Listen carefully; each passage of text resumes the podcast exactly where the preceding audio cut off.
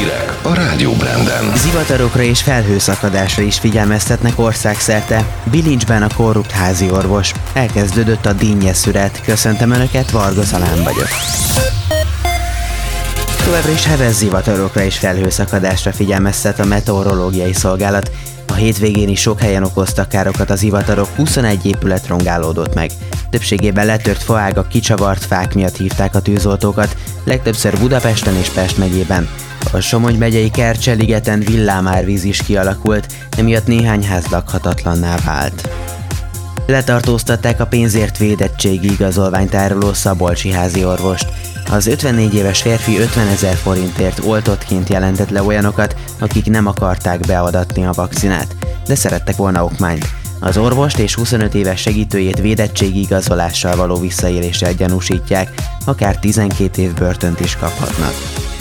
Megújultak az érettségi vizsgakövetelmények, jövőre például változnak a vizsga elvárások a digitális kultúra, illetve az állampolgári ismeretek tantárgyaknál.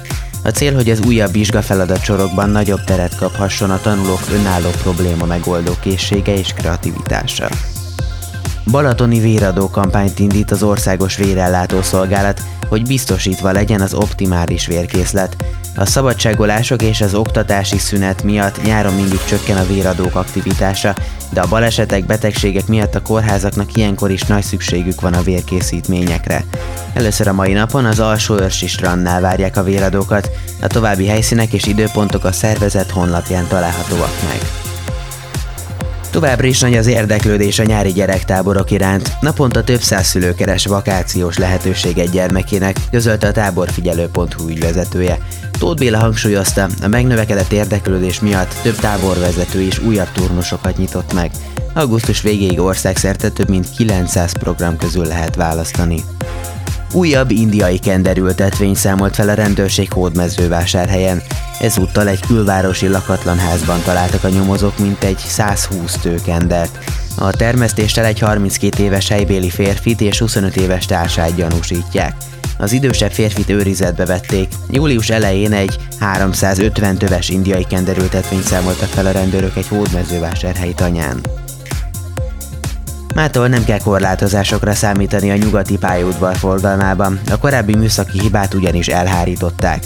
A hét első munkanapján az érintett vonatok ismét a nyugati pályaudvarra érkeznek és onnan is indulnak.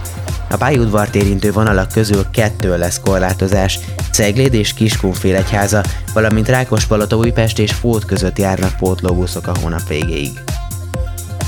Bővítik a Makói terválfürdőt. A csak nem 10 milliárd forintos fejlesztéssel csúszdatornyot, családi és élményzónát, napozó teraszt építenek, emellett lesz egy 220 négyzetméteres külső termálmedence is. A másfél évig tartó munkálatok alatt a fürdő egy kültéri medence kivételével zavartalanul üzemel. Elkezdődött a szüret. Az elmúlt napok tapasztalatai alapján a vásárlók alig várták már, hogy a boltokban, a piacokon hozzájussanak a Magyarországon termesztett dinnyéhez.